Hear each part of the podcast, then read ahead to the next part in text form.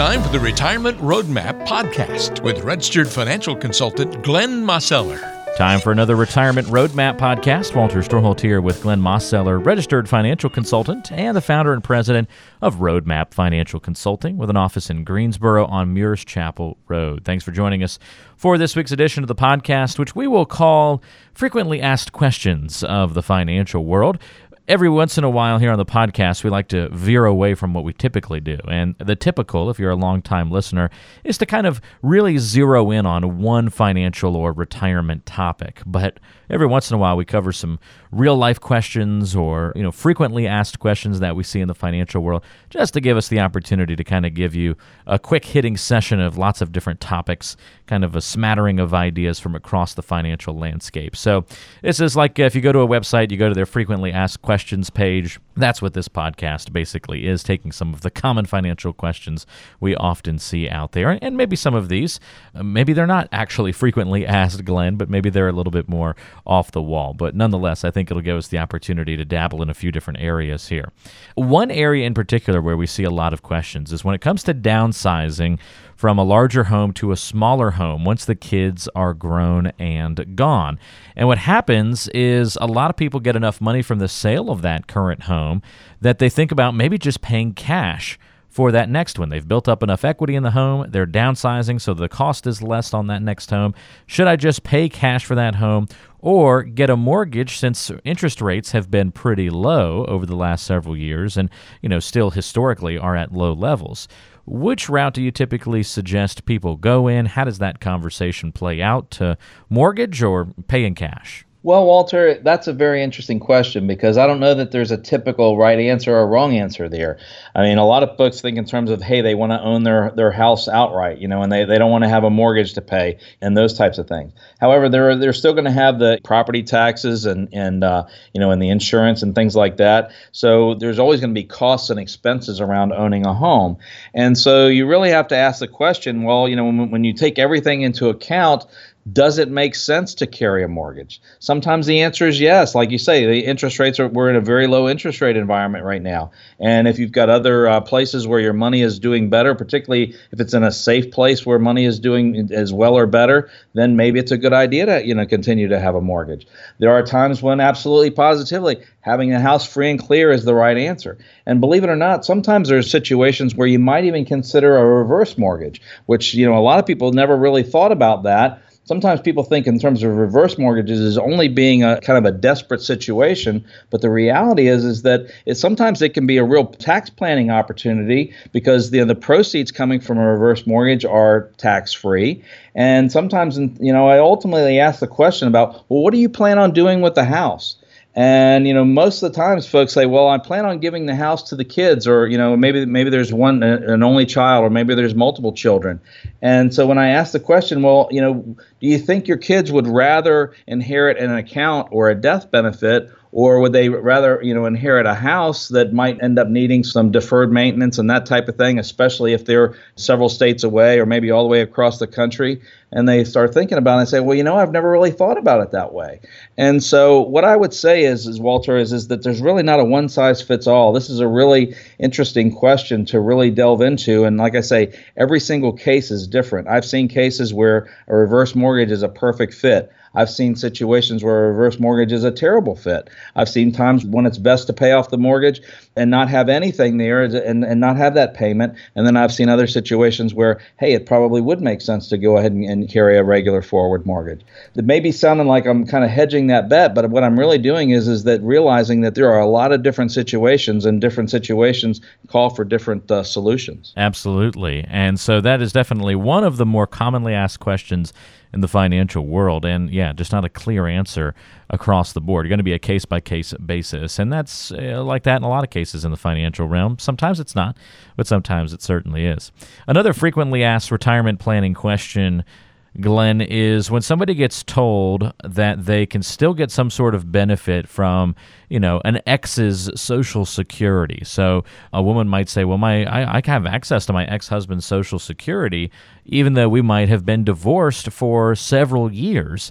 And they want to know if that's true or not. Pretty interesting question, first of all, but also more common than you might think. Well, you're right, Walter. And again, it's another one of those situations where it depends. There's um, a couple years ago, some of the legislation that was passed around Social Security, you know, ended up, you know, causing some people to no longer be eligible for that type of benefit.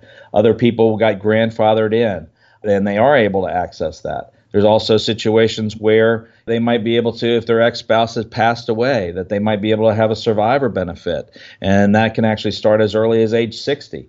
And then there's rules around that. Well, what happens if somebody got remarried versus didn't get remarried, or how old were they when they got remarried, or you know, or, or are they considering you know, you know, marrying again? All of those things are factors as to whether or not they're going to be eligible. There's an awful lot of rules around all those Social Security claiming strategies, and there's not, a, like I said, there's not a really a one size fits all. But you have to figure out what is your situation and you know do any of the claiming strategies apply to you? And what i would suggest is, is, is if this question is really you know is, is important to you because of what your situation is we probably ought to get together and have a conversation because there's oftentimes things where you really don't realize hey you, you've got access to a benefit that you actually are deserving of and that you have as part of being in a marriage for you know for, for a period of time. So don't just dismiss it and say, well, I don't think I'm eligible for that, or, or you know, or just take for granted that you are. You really want to find out if you're eligible, and number one, and then number two, how would be the best way to implement it if you are, in, in terms of your overall plan and where you are in life. Great points, Glenn, and uh, it's a, it's a really interesting question. I think.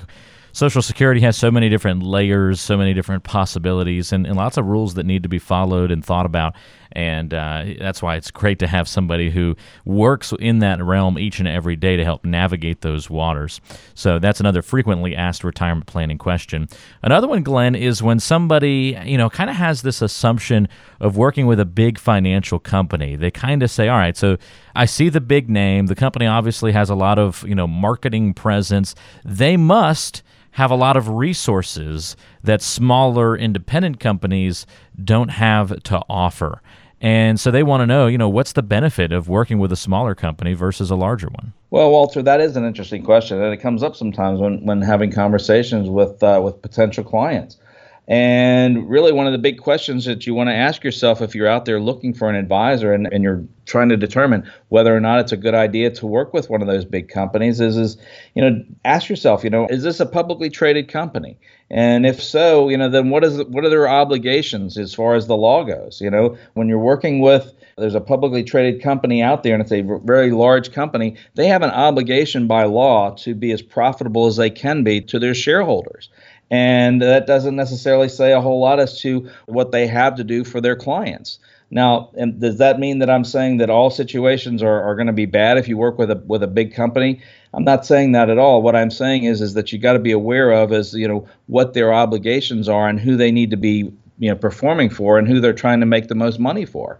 And there are places where you know you really should consider the possibility of working with somebody who's independent you know and you say well why would i you know why do that? You know besides you know what we were just talking about well aren't they smaller and do they not have the ability to to access as many resources and the funny thing is, is that sometimes they have, have the ability to access more resources because of their independence. I mean, they, they might be able to be contracted with a variety of different companies and have access to lots of different products and, and investments across the marketplace. Whereas somebody who works for a big company, they're, they're kind of captive and they have to only offer what their company offers. I always make the analogy of, of if you're going out to eat and you and let's say let's say that you're at the mall and you're at the food court. Well, if you're at the food court, you know you can pick and choose at all the different places that are there. I mean, in fact, you could you could have you know maybe your main course here and your dessert over there, and you can really have the, you know what you want. Versus if you walk into any any one of the the chain stores, you have to go in and you have to you have to order directly off their menu for everything that's there, and, and you don't have the options for other things. So sometimes the obvious isn't so obvious, and and you you know you need to consider the possibility. I what I would suggest is is that you know maybe you know interviewing interviewing a you know a big company or a representative representative of a big company, and then also sit down with an independent and see what's going to be the best fit for you because different people are going to want different things. Great points as always, Glenn. And if we're talking about frequently asked questions about retirement planning, this certainly has to be near the top of the list. And that would be with all the tax changes that we've heard about in the news is that going to have a big impact on my retirement funds in the next couple of years? And I probably a common follow up to that is there anything that we need to address on that particular issue to make sure that we're properly set up to handle any of those tax changes? Well, Walter, you know when we're when we're looking at the recent tax changes, I mean one of the biggest changes that we see is the uh, change in in what the standard deduction is. And I've seen situations we just finished tax season, and of course we do taxes here in my office and you know what we've seen a variety of different scenarios when we're looking at comparing what you know what next year taxes are going to be like you know, compared to last year's taxes. You know when we're looking at you know a comparative what if you know if, if we look at you know the everything being equal we we see what does 2018 going to be like versus 2017 and like I say, one of the biggest changes is the deductions and the ex- exemptions and and how that dynamic has changed. And so, you know, there's situations where you have to be aware of, you know, whether or not it's going to be worth, you know, worthwhile, you know, keeping up with your itemized deductions or not. You also need to think in terms of, you know, how is this going to affect you if you maybe you have kids or, or possibly grandkids who, who are, you know, part of maybe you're, you know, claiming head of household or maybe you've got a grandchild that was an exemption, you know, and then how is that going to play out, you know, into next year? And those are questions that you know you really want to sit down with your tax advisor and go over that. But what I would even say beyond that is is that just in terms of in general, when you're in retirement, how the tax laws are different as opposed to when you're in your working years. And what I mean by that is is that you know when you move into retirement, there are so many different elements to your your income plan and and, and your tax planning because you know, for the first time in your life, at least for most people, they're having income streams from multiple different sources. You know, most people when they're working, you know, and they're and they're working and saving years, most of their income is coming from their job and from wages. That's treated one way in the tax system. But when you when you transition into retirement, you know, you might have a pension or social security and then you have distributions from a from an IRA or a 401k and and maybe you've got some other investment type of accounts where you're going to have some money is going to be treated as capital gains or dividend income.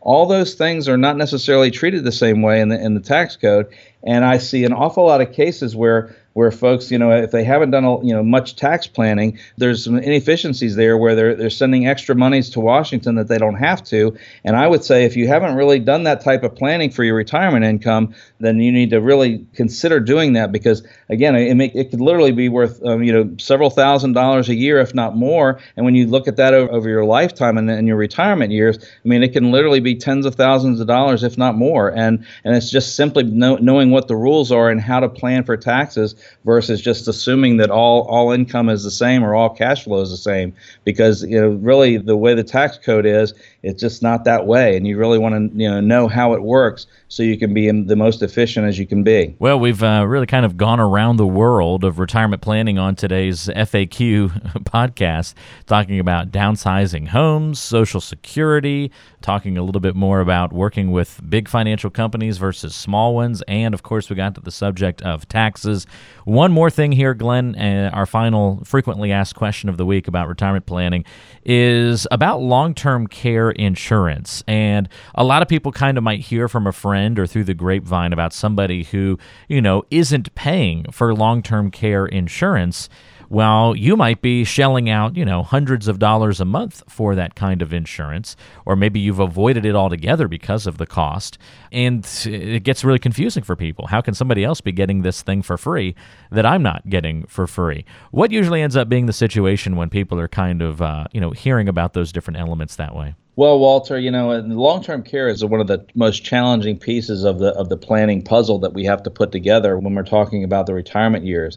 And like you say, there's you know there's the traditional type of long-term care insurance where folks are paying you know maybe hundreds of dollars every month or every quarter or once a year or something like that. And it's like I say, it's more of the traditional type of policy.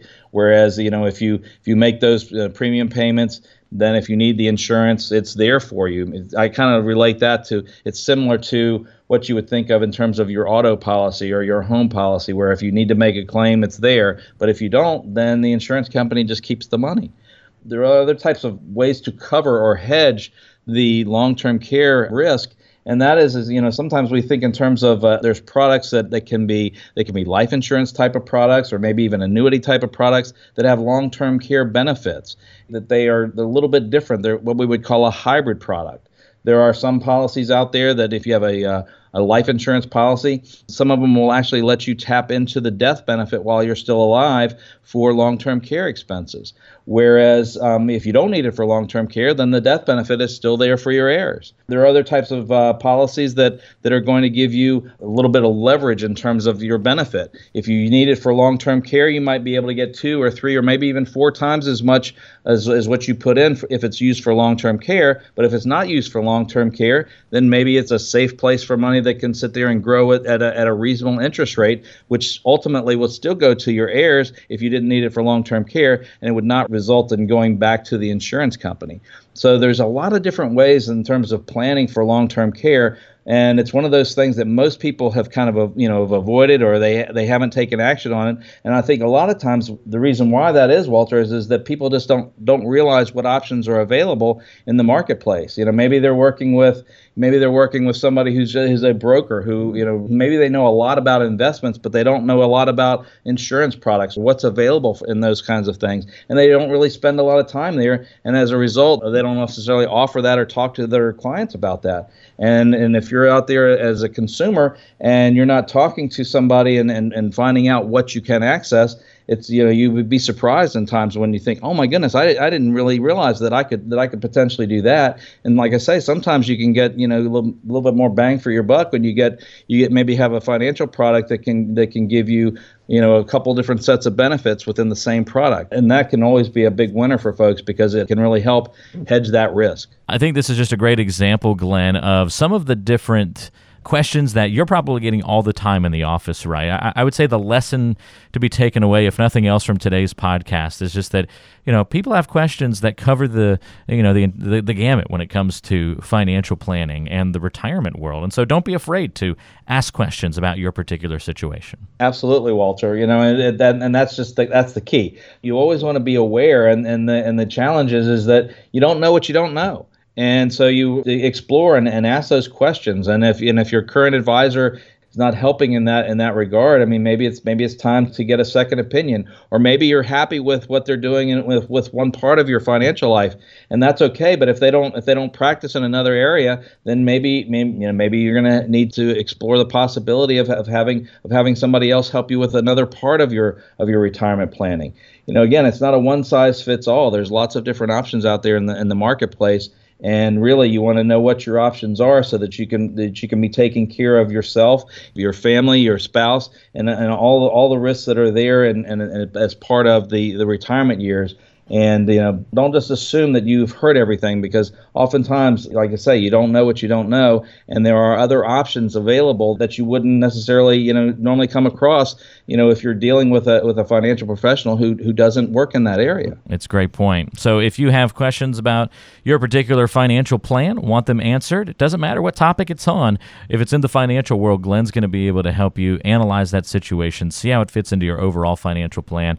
But it does always start with a conversation. And you can set up that time to meet with Glenn to ask your questions by calling 336 291 3535. That's 336 291 3535. Or you can go online to greensbororetirement.com. That's greensbororetirement.com com. Look at the bottom of the page and you'll see where you can schedule a free consultation. Well, Glenn, thank you for the help and the guidance on today's podcast. I know we took you around the world. Are you tired? All those all those different questions. I tell you, Walter, that's that's something else. I mean, but it, it is. I mean, there there are a lot. There's a lot of different questions to ask, and and like you say, don't be afraid to ask the questions because you know you, you, mm-hmm. you need to know what the answers are and you need to know what your options are. It's probably how a normal meeting is. Okay, I've got a question about this. Okay, I've got a question about this. Got a question about this, and you bounce around. And and uh, probably representative of that, no doubt about it. Well, there you go. Some of the frequently asked questions of the retirement planning realm. Thanks so much for joining us for this week's podcast. For Glenn, I'm Walter, and we'll talk to you next time on the Retirement Roadmap.